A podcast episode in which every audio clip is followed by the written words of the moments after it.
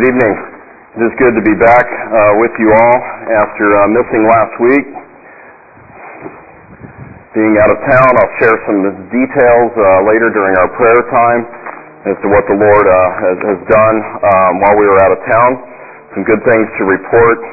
But for now, it is so good to be back with you all. It was um, my wife and I were talking today that it seems like it's been several weeks that we've missed. It was only one week, one Lord's Day that we missed. And uh, it's amazing when you're away from those whom you love how uh, that time can be multiplied.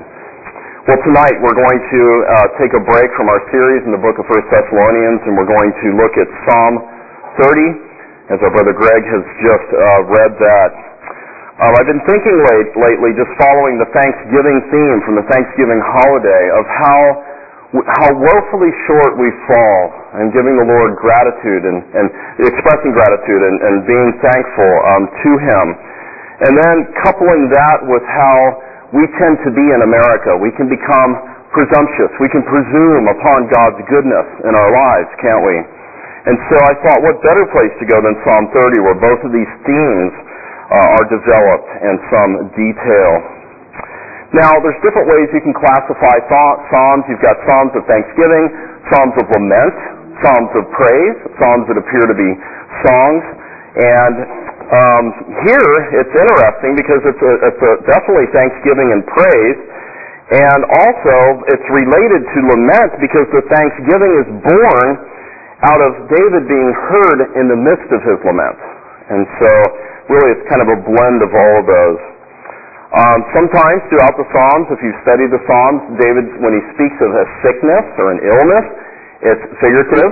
But here, I think that it is actually um, literal. It seems clear that David was very sick, perhaps even to the point of death, as a result of his pride and his presumption upon God's goodness. And we're going to develop uh, that later.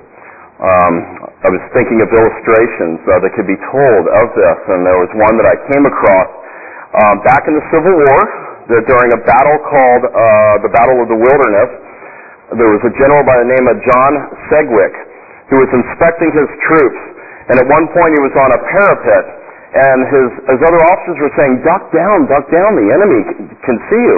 And he boasts loudly and says, "That enemy could not hit an elephant. You know, our enemy could not hit an elephant here."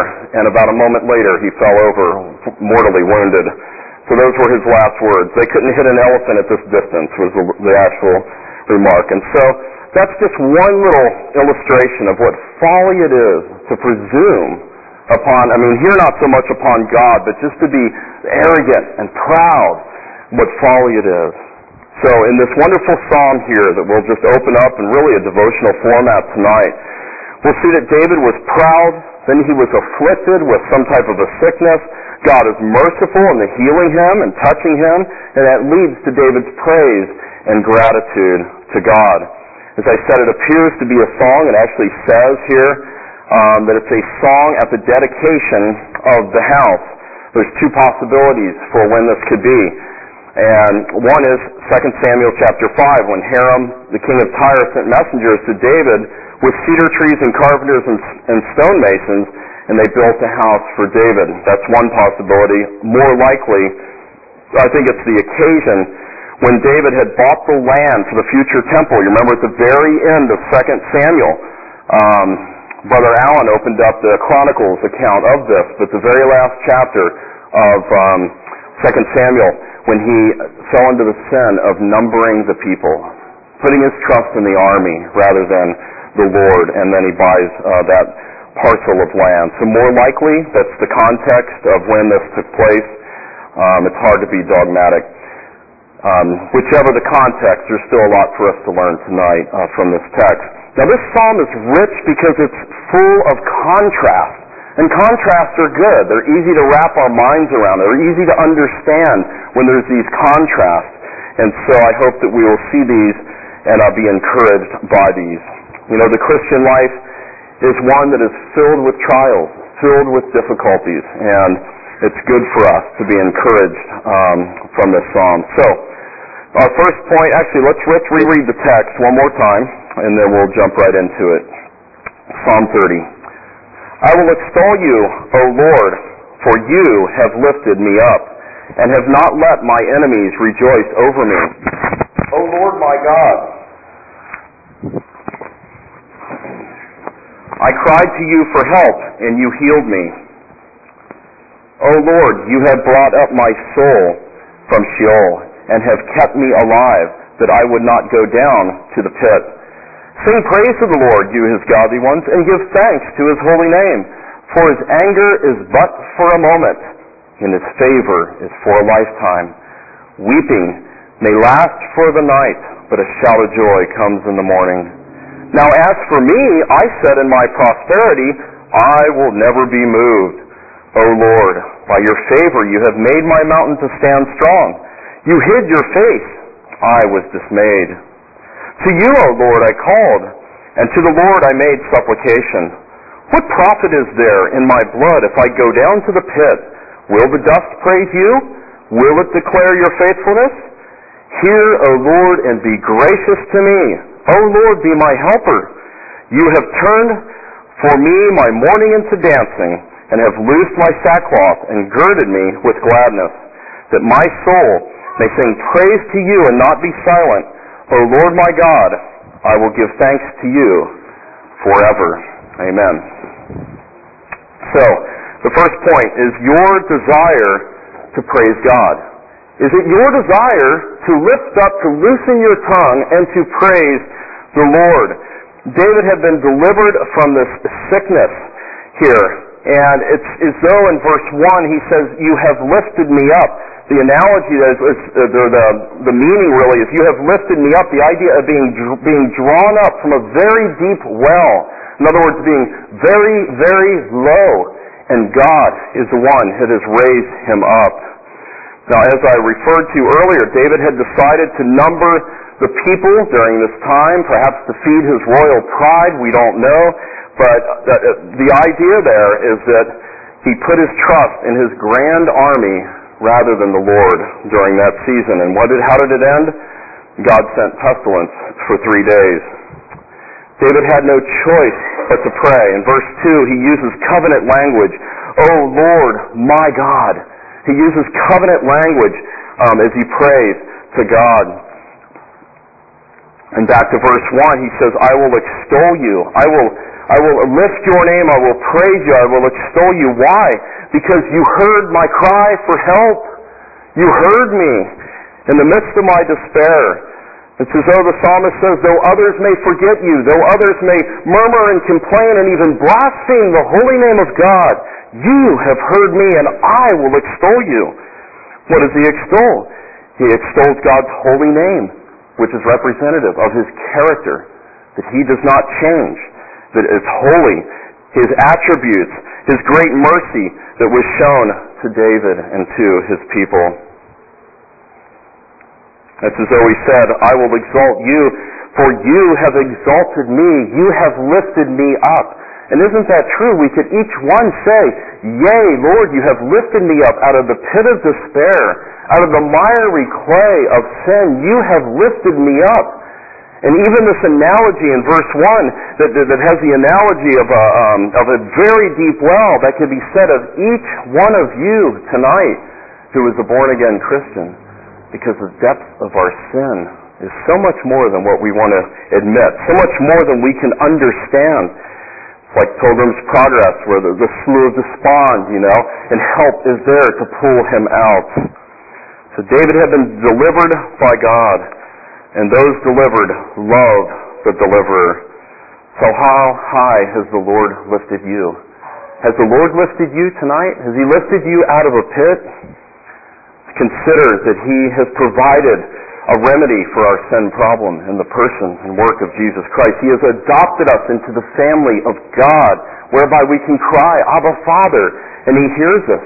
We have union with Christ. We're being sanctified and conformed into the image of Christ. Not to mention our health, not to mention the physical healings, not to mention a whole host of other blessings that come to us. Yes, the Lord has lifted us up and he is worthy to be praised.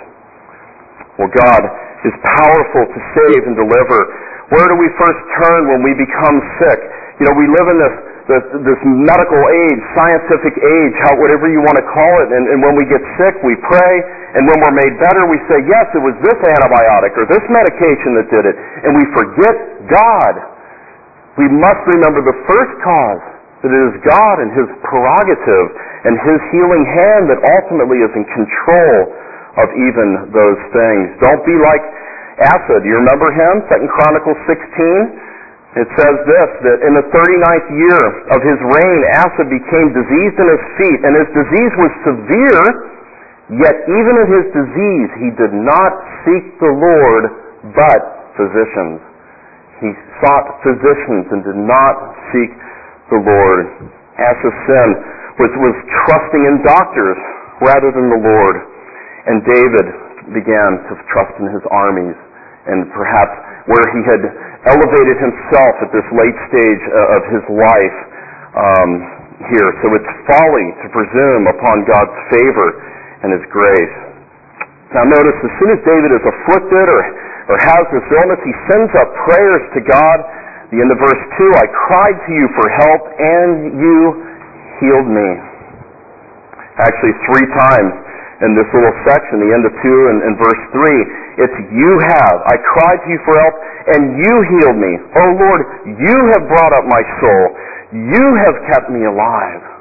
Acknowledgement that everything has come from Him in the healing of His body and in restoring His health.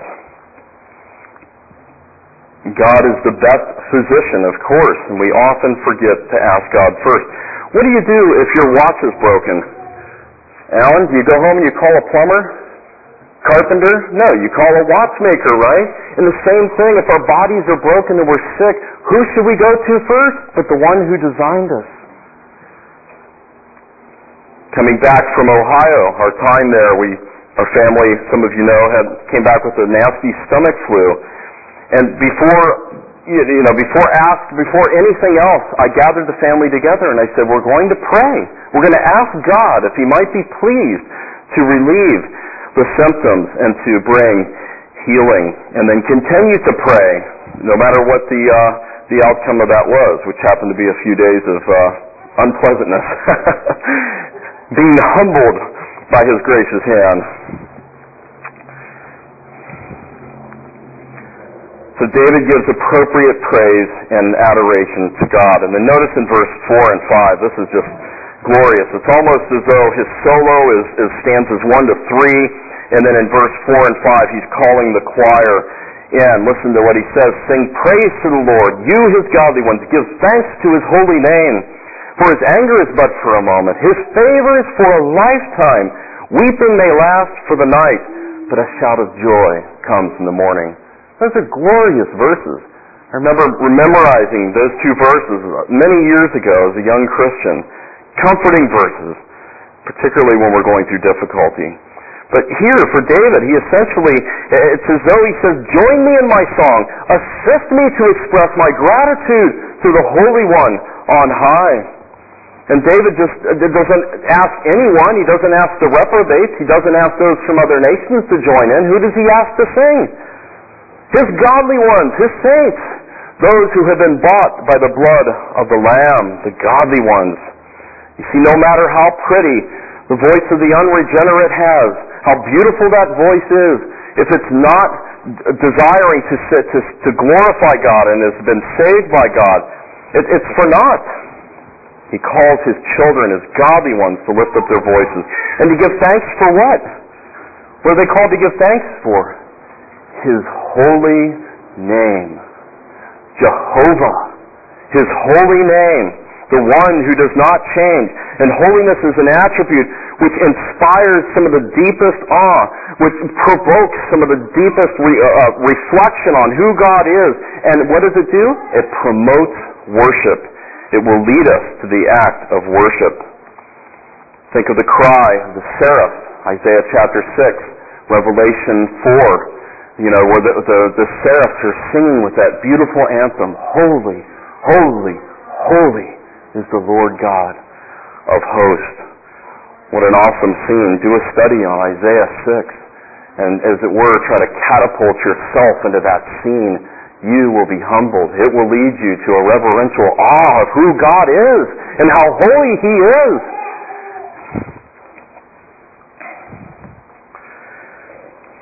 Psalm 148, we won't turn there, but there David invokes the whole creation to, to be engaged in, in praising the Lord. And so let us tonight, as his blood-bought children, join in the choir, not grudgingly but cheerfully, loosening our tongues that we might praise him and give him the adoration that is due his holy name. Now he mentions here, for his anger is but for a moment. Now I think this points to the substantial chastisements that come from God. And in David's situation here, this would be 2 Samuel 24. Remember when God gives three options for what the judgment will be, the punishment, chastisement um, for this sin, and he chooses the three days of pestilence. And how many people died during those three days? 70,000. 70,000. And no doubt David was afflicted with something, but alas was restored. But then, says his anger is but for a moment. A moment. A very short span of time. Even if this was three years or the 40 years, these are short snippets of time when considered by his favor, which lasts what? A lifetime. In eternity, his favor lasts like that. C.H. Spurgeon says, We die like withered flowers when the Lord frowns, but his sweet smile revives us as the dews refresh the fields. You see, we, we, we, we, we are strengthened and we're encouraged under the countenance of God. And then in the end of verse 5, weeping may last for the night, but a shout of joy comes in the morning. I've used this that last that part of the verse with my children many times you know, weeping, being, you know, being discouraged, maybe having endured some some uh, chastisement, some instruction, some admonishment. Yes, it's there, and, and yes, it'll last the night. But a shout of joy comes in the morning. See, the nights are not forever, but this shout of joy comes in the morning. What a huge, huge contrast. Anger, and then God's favor weeping and then joy. And this joy chases out sorrow. You might think of it like this. The mourning, M-O-U-R-N-I-N-G, mourning only lasts until morning without the U. You see, you and I encounter difficulties and trials and sufferings in this life, and these things are good. These are sent by God's wise hand to us and for our own good. And we ought not chafe at these things. But the encouragement is, is that the shout of joy is coming in the morning. It's coming very soon, and it will last a lifetime. Thomas Brooks, the Puritan, says, God will turn their winter into a summer day, their sighing into, into singing, their grief into gladness, their mourning into music, bitter to sweet, and their wilderness into a paradise fact, the Christian life is filled with these type of interchanges, sickness and health. Our family can testify to that the last week. Many of you. Weakness and strength, right? Poverty and wealth. Dishonor and honor. Grace and sorrows. God has designed it that it would be the best way to keep us spiritually healthy to have both of these in our lives at the same time. In other words, that it's not all health all the time, that we would begin to presume, or that we're not all wealthy all the time. God sovereignly has both in our lives. Perhaps we're gaining victory in one area and He will humble us by another area. One person has said that the best health of our soul is to have the south wind of mercy, right? The south wind of mercy and the north wind of adversity blowing together at the same time. The one keeps us humbled, the other keeps us sustained in the midst of our difficulties.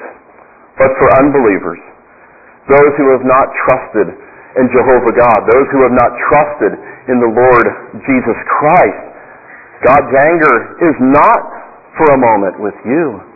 God's anger is forever. God's anger will last forever. Anything in this life that the unbeliever goes through, no matter how difficult, will pale in comparison to an eternity spent in hell away from the presence of God. Future judgment is sure. Final judgment will occur. And for the unbeliever, it will be a terrible, terrible time. Therefore, if you sit here tonight cherishing some sin or some idol, sitting in a posture of pride and presumption that God will never move me, beware. Beware. Perhaps some suppressing the truth. Don't do this. So the time to discover His favor is now. The time to discover His favor, which it says lasts a lifetime, is now. His favor is for you if you will but trust in the Lord Jesus Christ. Today is the day of salvation. I think for some, when you engage unbelievers, they don't quite understand what's the urgency here. Are you, why are you such a fanatic? And one needs to go no further than our Savior as he prayed in the Garden of Gethsemane, as he knew the horrors that awaited him on the cross, as he knows the horror that really will occur to every person who has not trusted in him, as it, he's even sweat, as it were, drops of blood. So consider, what is your supreme desire? Is it to glorify God by praising Him, by worshiping Him, by worshiping His holy name, giving Him the adoration that is due to Him alone? I pray and trust it is, rather than self. Well, having asked the first question, let's move on to the second, verses 9, 6 to 9. Has prosperity in your life led to a false sense of security? Now this is amazing here, this uh, verse 6 here. He says, Now as for me, I said in my prosperity, I will not be moved. Now, it, on the surface, well, okay, sure, his trust is in God. Of course, he won't be moved. It? But this is really, this is, uh, you know, the context of the, of the psalm here. David is making a boast here, a presumption upon God's goodness. And David's prosperity made him think that he was immovable. And, and we can relate to this, I think, on small, you know, on a little bit, being in the Disneyland of the world here in America. So David speaks um, of his former sin of self-confidence and pride, and, and I think he links it really to his illness that he had. Now, what's the problem with this? Well, there's no problem. What, why, why, would, why would many have a problem with, with what I'm teaching here? The health and wealth gospel. The Joel Osteens who say, oh no, God wants you to just have everything now. Right? There's a, it, it just contradicts this. That God that never wants you sick. That there's, you know, it's silly, but yet here David says, in my prosperity I will not be moved, and then he's afflicted well, these verses fit within this time frame, as I said, 2 Samuel 24. I wish we had time to read the chapter. I'll just commend that to you um, to read for later. But he'd fall into that trap of trusting in the numbers of his army rather than the Lord. So, let me ask you something, brethren. At what point did this happen in David's life? Was there all kinds of adversity? Was there all kinds of trials? Was he running? Was Saul on his tail? No, this is at a time of peace, a time of ease, as it were. Um, all his foes are quiet. His rebellious son is dead and buried, Absalom. And this was the time of peril for David. Spurgeon said, Many ships sink in calm waters when there is no storm. And so the application, I hope, is clear. We need to beware when things are going, everything is going well, and we might have some idle time, we need to beware. That's how David got in trouble with Bathsheba, right? He should have been out fighting, but yet he had this idle time, and he looks and he sees and he lays his eyes on and he covets and he takes. And so, let us beware when things are going well not to fall into this uh, sin of presumption. In fact, what arrogance for David uh, to think that he could never be moved. In fact, in Psalm uh, 10, it actually says that, that the wicked, it is the wicked who say, I will never be moved. Psalm 10 and verse 6. God is the only one that is immutable. You see, to say that you will never be moved is to say that you are immutable, which is an attribute that belongs to God alone. He never changes. And I personally find that particular attribute very comforting. God does not change his mind. He is holy and sovereign in purpose. He holds all things together by the word of his power. He is in control of all things and he does not change. But brothers and sisters, everything in this world is always changing, isn't it? Politics, the weather, your what you crave for lunch later, dinner later, for a snack or whatever. Things are always changing. God has made this world mutable and movable and it's always changing. But God does not change. Even for us in our daily walks, in our Christian walks, it's as though we're on a teeter-totter. One day we're kind of dragging in the dust, you know, we're kind of humbled from whatever that's going on. The next day we're lifted up rather high above everyone else, thinking that we're somebody who we're really not. The teeter-totter effect of the walk, the Christian life. I love the story of the uh, the sinking of the Titanic. Not so much the sinking, but the story of Mrs. Hart, who was a Christian and was God fearing. And with her and her daughter was actually transferred to that boat. They were actually supposed to be on another boat. And then she overheard the shipbuilder's boast. And what was the boast? the ship's unsinkable. And she began to pray right away that this flies right into the face of God.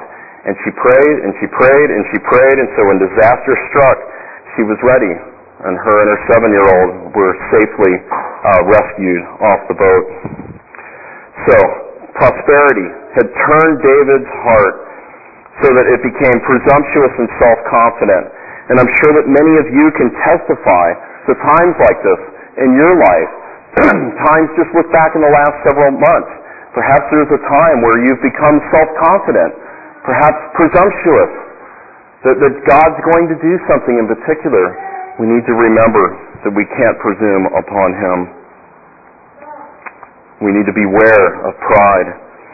You know, when we have the continuous health and you haven't been sick in years and you keep getting promotions at work and you haven't had any severe trials and you know, these types of people, even the strongest in faith, can lead to presumption. Praise God for afflictions and trials that He sovereignly brings to humble us and to make us more and more dependent upon Him. So God sovereignly brought these afflictions to rouse um, David. It was during these afflictions that David saw the folly of trusting in his own prosperity. And he was utterly dependent upon God for who he really is. Now, look in, the, in verse 7 here where it says, You have hid, or you hid your face, and I was dismayed. Now, this bears uh, commenting on, I think, a little bit. That the Puritans would call this a spiritual desertion, a time when you pray and you sense as though God's not there, you know, you're, you're feeling like you're completely deserted, and that can be a type of affliction. It can be a, a type of trial. John Flavel says, outward afflictions do break the skin, but this inward one touches our inner man, our very souls. And only a believer can be concerned with God hiding his face for a season because we're wallowing in our sin or we're content with our sin or whatever, when God turns his face for a short season, consider that if God is your portion, if God is your delight, then God hiding his face is the worst thing that can happen to the believer in this life. And how we ought to get on our knees and not get up until we sense that he is there and he hears and he is answering. You see, just as some flowers, we used to have a bank along our backyard. We still have the bank. The flowers are gone when the sun comes up and the light and the heat of the sun, they open up during the day. And then at nighttime, what do they do? They close back up.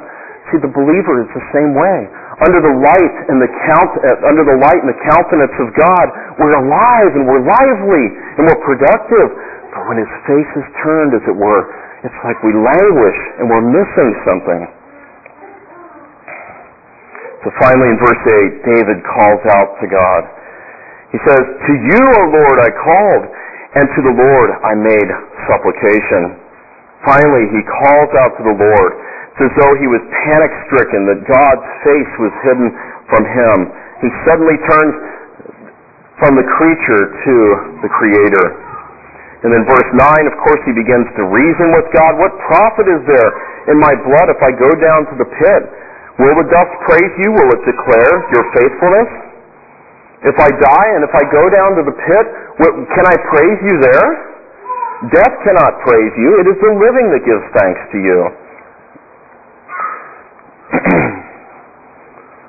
so, we need to consider self-confidence versus confidence in God. Is this, this is a failure that is common with us, and especially in America. The land of the wealthy, even the poorest person in this country, is fairly wealthy compared to the rest of the world, compared to many parts of the world all of our technological advances and all these types of things. We just sent, I think, seven men on a space shuttle into outer space. Who would have thought of such things even 50 years ago? And so we can easily be lulled into a false security. Have you ever struggled with that? Have you ever struggled with pride? Pride and a, and a, and a security, a false security? How about as a church we can fall into that? We can tend to rely on our human effort rather than relying on God for these things. We can tend to think that we have all the doctrine all figured out and become unteachable. That ought not to be. How about as a nation? The United States of America, 9-11. That was quite a wake-up call. There was a huge sense of false security in America, wasn't there? And then 9-11 happened, and then we were awakened for a short time but I'm afraid that we've been lulled and lulled and we're lulled yet again. Well, moving on. So is your supreme desire to praise God? Has your prosperity led you to a false sense of security? And finally, have you been clothed with gladness and joy as the psalmist? Let's look at the text. Hear verse 10. O Lord, and be gracious to me. O Lord, be my helper. You have turned my mourning and to dancing, and have loosed my sackcloth and girded me with gladness, that my soul may sing praise to you and not be silent. O Lord my God, I will give thanks to you forever. So this gladness and joy takes the place of sackcloth. Sackcloth is a picture of what? What is it? Mourning, right? Mourning over what, though? Sin, yeah. It's a picture of repentance. And so this gladness and joy has taken the place of this brokenness. And David can't be quiet. He goes to God for help. He pleads for God's grace in verse 9. Hear, O Lord, be gracious to me. He calls him his helper again, and, and, and, and God has been a helper to David again and again and again, right? With Goliath, right? Way back when he was a boy. God guided that stone from the sling to hit the giant right at the right spot to kill him. How about with Saul? God was his helper with Absalom and several other circumstances. And how quick the answer comes from God in this particular psalm. So the false security, the presumption is gone here. And then this wonderful picture of mourning and, and repenting of sin, uh, the picture of sackcloth, I think is the idea. And, and we don't know if David was actually in sackcloth here. We know that he was in it before, 1 Chronicles 21. But it doesn't matter. The idea here is that he's, God has loosed the sackcloth and now girded him with gladness and joy. And that's a good place to be. A complete turnaround, wailing into dancing a sackcloth and then being clothed with this wonderful gladness. This is better than being clothed with silk. It's better than being clothed in gold if you could somehow be clothed in gold. You're being clothed with the gladness and joy. Uh, Jeremiah 31, I will turn their mourning into joy and will comfort them and give them joy for their sorrow. I heard a story of a man in the Netherlands during the fierce governorship of Alva. There was one prisoner by the name of John Herwin. And while in prison, he would sing psalms and sing psalms again and again. And the other prisoners would come to the gate of his cell to hear him sing songs. Well, the day of his execution had come, and he was being led um, out. and he was singing Psalm 30, and his strong faith allowed him to look the other side of death as he was singing, actually verses 11 and 12. You have turned my mourning into dancing and has loosed my sackcloth and girded me with gladness. May God give us such grace. May God give us such grace to loosen our tongues to praise Him as we ought, when we ought, rather than having our tongues all tongue-tied and all too often we keep that praise that should go up to God to ourselves. Well, in conclusion, what can we learn from David? What can we learn from this psalm? How can we apply this uh, to us? Are you giving praise to God as you should? Does your tongue need to be loosed? Are you too grumbly? Are you too things just don't go your way all that often and you're not praising God for who He is? Will it take a severe affliction, an intense trial, to cause you to praise Him for His goodness, to praise Him for His holy name, to consider His attributes? All too often, in everyday Christian life, we remain silent and we don't give the praise and adoration that is due to God. You see, you must fill your heart and your mind with Christ. You must remember again and again what we're about to do in a short time of remembering the bread and the cup, remembering what Jesus Christ has done on your behalf, and you will be praising Him. Jesus said, out of the heart, the mouth speaks. What comes out of your mouth? What is it that's come out of your mouth this day, this last week? What have your children heard you say out of your own mouth? Oh, that we could say with Wesley, Oh, for a thousand tongues to sing my great Redeemer's praise. Not only that our one tongue would be loosened that we might praise, but Lord, give me a thousand tongues that I might sing my Redeemer's praise. When your heart is overflowing with praise, it is also contagious. It's contagious even to the lost. Even as this man, John Heron in the Netherlands, others were looking on, they were amazed at this. John Huss, when he was martyred, think of the impact as this man's sung, as the flames are being ignited at his feet, and he's singing praises to God, and a whole host of others could be referred to. Well, if you are not speaking and singing God's praise, praises as you ought, then perhaps your heart is not filled with God. Perhaps your, your heart and your mind are not filled with the things of God and of Christ. And you need to ask yourself some questions. Have you allowed the world to fill your heart? Have you allowed other things from this world to crowd in? They're worthless things. They have no lasting joy. Why would anyone settle for what the world has to offer? It's so substandard to what God has to offer. And particularly as we ask and we pray that the Lord would give us the eyes of eternity, that we can see that this life is but a vapor, that we can see that our time here is so short that we're on a pilgrimage to the celestial city. That's where we'll spend forever.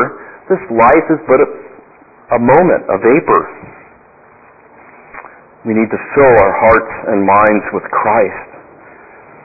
Samuel Rutherford could write from a cold prison cell in Scotland I love Christ's glooms better than the world's worm-eaten joys. My loss is gain. My sadness, joyful. My bonds, liberty. My tears, comfortable. What, what, a re, what, what a relationship with Christ this man had. He could see beyond this life, and he could see and love Christ. Even the, the glooms were so much better than the world's worm-eaten joys. May the Lord give us that conviction. Don't become presumptuous.